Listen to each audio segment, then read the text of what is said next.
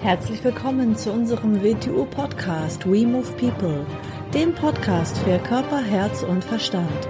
Wir sind Alfred Johannes Neudorfer und Rosa Ferrante Banera und in unserem Podcast beschäftigen wir uns mit den Themen persönliche Weiterentwicklung, Gesundheit, Kampfkunst, Philosophie und Menschsein. Herzlich willkommen zur neuen Folge unseres Videopodcasts. Hallo Alfred. Hallo Rosa. Wir sitzen jetzt hier am zweiten Weihnachtstag, den 26. Dezember. Ja. Weil morgen wollen wir, dass wieder eine neue Episode erscheint. Am Freitag. Jeden mhm. Freitag immer um 8 Uhr. Und zwar ähm, hast du jetzt in den letzten Tagen jeden Tag etwas Schönes gepostet, und zwar zu dem Thema der Rauhnächten. Mhm. Genau, wir wollten ja eine Episode über Weihnachten machen und ich habe dann eher gedacht, dass wir über die Zeit um Weihnachten rundherum eine kleine Episode machten. Mhm. Und das nennt man im alten Sinn die Rauhnächte. Mhm. Ähm, mhm. Das heißt, es gibt zwölf Rauhnächte. Was heißt das? Was ist das? Wodurch sind sie entstanden?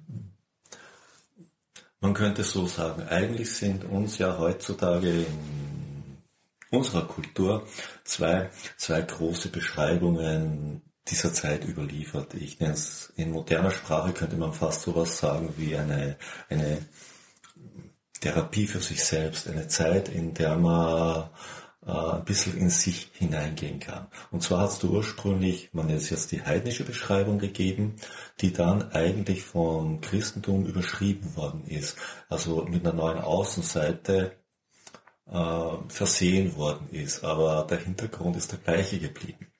Wo wir dann auch noch ein bisschen in diesem Podcast drüber reden werden, weil es gar nicht anders geht. Mhm. Die Rauhnächte eigentlich, man, es gibt ein Mondjahr und es gibt ein Sonnenjahr.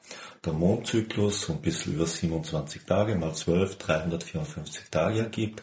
Das Sonnenjahr, wie wir aber wissen, 365 Tage hat und alle vier Jahre, um es auszugleichen, ein Schaltjahr.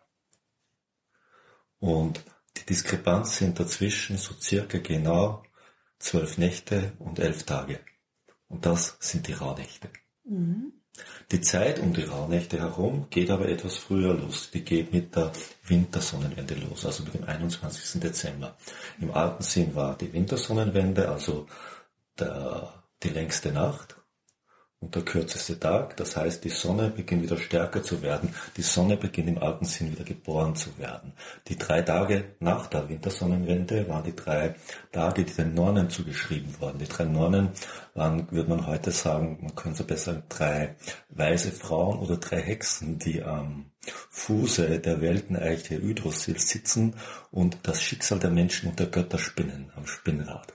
Und die nächsten drei Tage wurden diesen drei Damen zugeschrieben und sie spannen auch das neue Sonnenkind in diesen Tagen, das dann geboren wurde für das neue Sonnenjahr. Es ist also nicht umsonst, dass am 24. Dezember zu Heiligen Abend zum, wo das Christkind geboren wurde, also mhm. gemacht worden ist. Mhm.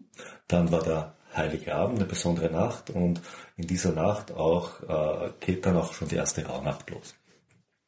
Die erste Rauhnacht ist am 25. Dezember. Es ist der Heilige Abend und dann ist die erste Nacht, ist bereits die Rauhnacht. Mhm. Mhm. genau, nach dem mhm. 24. Mhm. Genau, am 25. Ja, ist die genau, erste Rauhnacht. Ja. Mhm. Gut, dann hat man die zwölf Rauhnächte und jeder Tag hat ja eine spezielle Bedeutung, ne? Ja, es sind so äh, wieder, ich nehme jetzt hier die alten Bilder, es wurde ja gesagt, es ist ein besonderer energetischer Zustand vorhanden.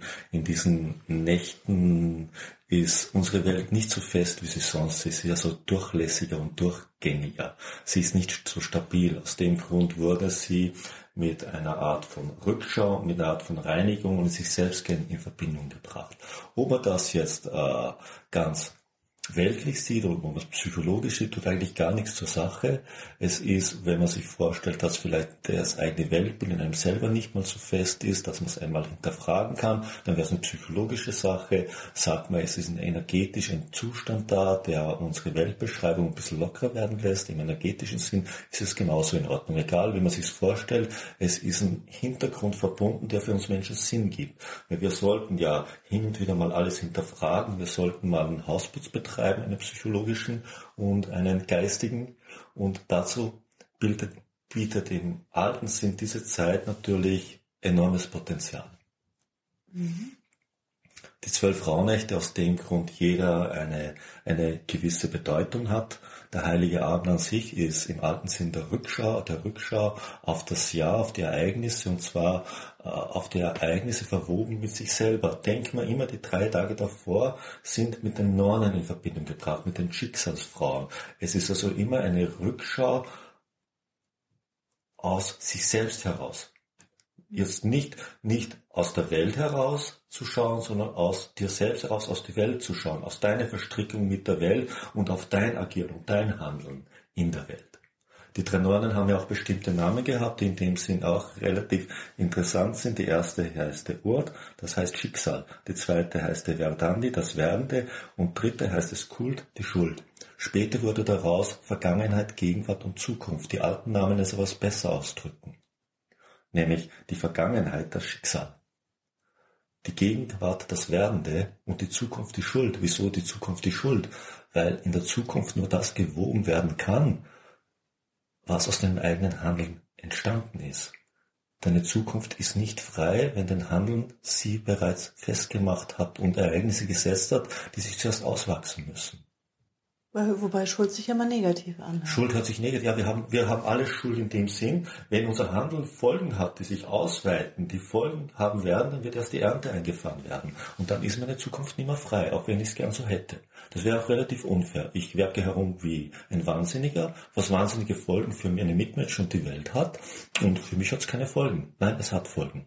Es beginnt, meine Möglichkeiten in der Zukunft einzuschränken. Ich muss zuerst meine Schuld abtragen. Das war in diesen alten Begriffen drinnen. Die Zukunft könnte frei sein, aber dazu muss ich sie reinigen. Ich muss also neu zu handeln beginnen, damit meine Schuld nicht mehr so sein wird, wie sie bisher war.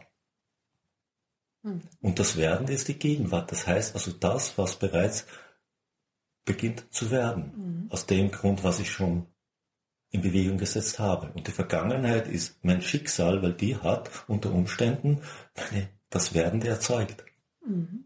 Das heißt nicht, dass das eine nicht veränderbare Maschine ist, sondern gerade durch die Rauhnächte sollte ich hier Transparenz reinbringen. Ich muss Einsicht reinbringen in das, was ich tue. Und so sind sie auch ein bisschen aufgebaut. Man muss die Rauhnächte dann anschauen. Ähm, in der ersten Nacht sollten wir uns mit den Grundlagen und der Basis beschäftigen. Aus dem Grund ist der 25. im Christentum zum Tag der Familie geworden. Wenn man die Familie trifft, man sollte sich mit seinen Wurzeln beschäftigen. Natürlich nicht nur mit der Familie, sondern mit, der Wurzel, mit allen Wurzeln, die man hat. Äh, sich hinterfragen, wie man handelt, wie man ist, was man denkt. Und natürlich auf die Familie schauen, weil man übernimmt vieles, es kommt vieles auf uns. Wenn wir das nicht abändern, dann wird das Schicksal sich weiter so entfalten, wie es sich immer entfaltet hat. Dann wird das Werden sich nicht verändern und da wird die Schuld auch sich nicht verändern und die Zukunft wird nicht frei werden. Der zweite Tag, äh, auf das eigene, auf die eigene innere Stimme hören, auf das eigene höhere Selbst, also auf den Bereich in sich selber. Man könnte es auf das Gewissen nehmen, das jeder in uns hat, der uns eigentlich immer eine Korrektur geben wird. Wir hören meistens nicht drauf. Dass wir mal an diesem Tag und in dieser Nacht auf diese Stimme zu hören beginnen sie wird uns unter Umständen ein paar Koordinaten geben, die wir sonst aus den diversesten Gründen einfach nicht befolgen und wahrhaben wollen. Die dritte Nacht, die Herzöffnung. Herz steht natürlich für Gefühle. Das heißt, mal Emotionen und Gefühle zu unterscheiden beginnen und, und, und den Gefühlen, den wirklichen Gefühlen Raum zu geben, damit wir diese Welt richtig zu empfinden beginnen, auch unseren Stellenwert in dieser Welt. Die vierte Rauhnacht, die Auflösung und die Transformation. Das heißt, die drei Tage vorher, was wir erarbeitet haben, sich einzukischen, es aufzulösen, es loszulassen. Weil erst dadurch können wir uns verändern. Nur indem wir alte Sachen loslassen. Die alten Sachen müssen wir zuerst erkannt haben, sonst können wir sie nicht loslassen. Die fünfte Nacht widmet sich den Beziehungen, der Freundschaft und der Selbstliebe, also das zu hinterfragen zu beginnen. Nicht umsonst hat man vorher die Gefühlswelt behandelt und erst dann die Beziehungen, weil solange die Gefühlswelt nicht mehr betrachtet wird, wird man die Beziehungen nicht mehr betrachten können. Man wird die überzogene Eigenliebe nicht erkennen, man wird seine Beziehungen zur Welt nicht wirklich gut sortiert haben, man wird, äh, man wird das äh, anders, anders sehen, als wenn man sich transformiert hat. Die nächste Nacht ist wieder ein Bereinigen und Loslassen. Wieder, wir müssen wieder das, was wir in der Vornacht erledigt haben, mehr oder weniger loslassen, uns gehen lassen. Wir müssen vielleicht mal unsere Beziehungen, unsere Freundschaften, unsere Bekanntschaften zu durchforsten beginnen. Und natürlich etwas aufgeben, damit etwas Neues entstehen kann, wenn wir eine neue, bessere Sicht hineingebracht haben. Die nächste Nacht ist bereits der Vorbereitung auf das neue Jahr gewidmet. Im alten Sinn war das neue Jahr ja nicht der Dezember, sondern das Jahr war mit Samhain, also mit, mit Ende Oktober zu Ende. Jetzt hat man sich bereits in die Zukunft gewidmet. Jetzt hat man das Alte mal zu hinterfragen begonnen, man hat es zu reinigen begonnen. Jetzt wagt man den Blick in die Zukunft zu werfen, die man ja verändern und gestalten möchte. Sind wir beim achten Tag. Mhm. Jetzt sind, jetzt, der achte Tag ist der Neubeginn. Das mhm. heißt, jetzt haben wir das Alte neu sortiert und bereinigt und sehen es neu und jetzt beginnen wir neue Pläne zu machen. Ab jetzt wollen wir es anders machen. Aus dem Grund ist das ganze Jahr in Verbindung mit den Rauhnächten. Jede Rauhnacht steht für einen Monat und im alten Sinn für ein, für ein, ein Tierkreiszeichen. Wie gesagt, die ganzen Rauhnächte haben aus dem Grund mit den drei Nornen, mit den drei Schicksalshexen zu tun, die das Schicksal spinnen aufgrund von dessen nicht, weil sie willkürlich handeln, sondern weil wir es hervorgeben, was sie spinnen können. Mhm. Durch unsere Daten und durch unser Handeln. Die neunte Rauhnacht, könnte man sagen, ist dann dem höheren gewidmet, höheren Schwingungen, dem Gold, dem Licht, dem Segen und der eigenen Mitte. Das heißt, wir sollten uns in unserer Schwingung höher gebracht haben in diesem Jahr. Die zehnte Nacht ist dann aufgrund dessen, weil wir sie höher gebracht haben, unseren Visionen und unserer Verbindung mit der Absicht oder mit der Verbindung zum Göttlichen gewidmet, also noch eine Stufe drüber. Die elfte Rauhnacht ist dann mit dem Loslassen, dem Abschied und dem Tod, also dem ganzen Kreislauf gewidmet. Mhm. Und die zwölfte Rauhnacht ist die Nacht der Wunder, weil es ja natürlich erstens die zwölfte, eine Zahl, die einen Zyklus abschließt und gleichzeitig einen neuen vorbereitet. Und um sowas zu sein, muss ein Wunder passieren, weil es muss etwas ganz gänzlich Neues passieren können. Nicht umsonst ist diese Nacht dann, wo am nächsten Tag mit den Heiligen Drei Königen in Verbindung gebracht werden. Das sind drei Weisen aus dem Morgenlande, die an die Krippe von Jesus gekommen sind. Also der 6. Ähm, Januar. Der 6. Januar, mhm. ja. Mhm. Mhm. Wer waren die drei Heiligen? die drei Heiligen, die drei Könige aus dem Morgenland, man könnte mal so sagen, drei Lehrer aus einer Tradition im alten Sinn, die auf eine Bestimmung hingewiesen haben und drei sehr hochwertige Sachen gebracht haben, Gold, Weihrauch und Möhre. Wenn man sich beschäftigt, Gold ist die, das Metall mit der höchsten Schwingung und Weihrauch und Möhre sind heute würde man sagen, ätherische Öle mit der höchsten Schwingung fast. Ja. Hm? Also drei sehr hochwertige Sachen, die die Schwingung von etwas erhöhen. Und diese drei Geschenke wurden dem Gotteskind oder dem Propheten, wie man es nennen will, gebracht, um auf seine Bestimmung hinzuweisen. Ja, und jetzt sind ja die Rauhnächte schon in vollen Gange. Das heißt, wenn jemand das hört, ist er entweder mittendrin oder irgendwann mittendrin mhm. im nächsten Jahr. Mhm. Also er kann jetzt nicht mehr. Doch, ähm, doch, so er, kann, er kann, kann beginnen. Es ist besser, sich ein bisschen. Und, äh, man braucht es gar nicht materiell sehen. Wer es das so nicht sehen will, er kann es psychologisch sehen. Es ist eine Art, sich zu reinigen, Sachen zu hinterfragen, äh, sein Handeln zu verändern, damit eine andere Gegenwart möglich wird und eine andere Zukunft entstehen kann. Denn mhm. beginne ich nicht meine Vergangenheit zu hinterfragen und mehr so zu sehen, wie sie wirklich ist, und zwar, indem ich meine Verantwortung drüber gebe und schaue, wieso, wieso ist das gewesen, dann kann keine andere Gegenwart werden. Und wenn ich diese Handlung nicht verbinde, dann ist die Zukunft festgelegt, weil ja, denkt man, das schöne indische Wort Karma, was man nicht so eng sein soll, sondern es ist nicht nur Ursache und Wirkung, das wäre ein bisschen zu wenig, sondern dass deine Daten eine Ernte einfahren und du wirst die Folgen deiner ganzen Ernte kriegen und nicht nur deiner momentanen Handlung. Und erst wenn die Ernte eingefahren ist, bist du wieder frei von dieser Handlung. Und das kann dauern, weil die Ernte braucht etwas, weil das Feld, in dem die Ernte wächst, ist die Zeit. Mhm. Und, und das, der Nährstoff, mit dem wir womöglich die Ernte weiter befeuern, ist unsere Handlung, dass wir nicht verändern. Mhm. Also unsere Handlung, die wir nicht verändern. Also eigentlich kann man das ja immer machen oder sollte man das immer machen und äh, mal ab und zu in sich kehren und sich gewisse Fragen stellen. Aber jetzt ist gerade, ähm, kann man sagen, energetisch oder aufgrund von kosmischen Einflüssen ein guter Zeitpunkt. Da es, diesen, dass es diese Diskrepanz zwischen Mond und Sonnenjahr gibt, sagen wir mal so, es ist ein guter energetischer Zeitpunkt und immer so, egal in welcher, mit welcher Tradition es beschrieben wird. Wenn viele, viele Menschen sich in einer gewissen Zeit mit etwas Bestimmten beschäftigen, ist dieser Aspekt energetisch besonders betont. Mhm. Und seit alt, seit tausenden von Jahren, früher in der keltischen, germanischen Kultur, nachher in tausend Jahren des Christentums, ist man dieser Zeit so begegnet und dem wohnt gewaltige Kraft und Macht, die man für sich nutzen kann.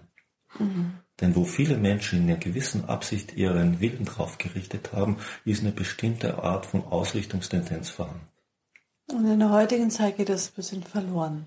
Ja, genau. Wir kennen das heute nur noch, diese Art von Kraft in politischen Sachen, dass eine Ausrichtung vorhanden ist. Da sind wir auch bereit, das zu akzeptieren. Aber in anderen Bereichen ist das genauso. Mhm. Das ist ein ganz tolles, spannendes Thema.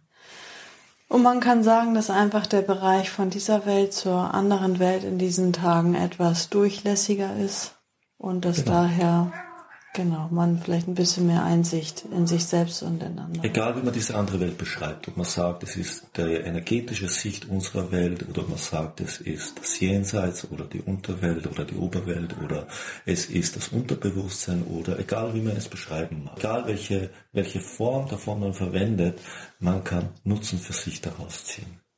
Mhm. Sehr schön. Ja, dann denke ich, war es das für heute zu dem Thema. Vielleicht schaffen wir den nächstes Jahr eine Episode zum Thema Weihnachten zu machen. Genau, das war ja schon fast wie Weihnachten. schon ein bisschen Weihnachten. Ja. einer, kommt ja, einer kommt ja heute dieses Jahr dann noch, nächste Woche. Mhm. Ja, das wird was anderes sein. Ja, der letzte in diesem Jahrzehnt. Mhm. Genau. Okay, dann vielen Dank fürs Zuhören und bis bald. Bis Ciao. bald. Tschüss.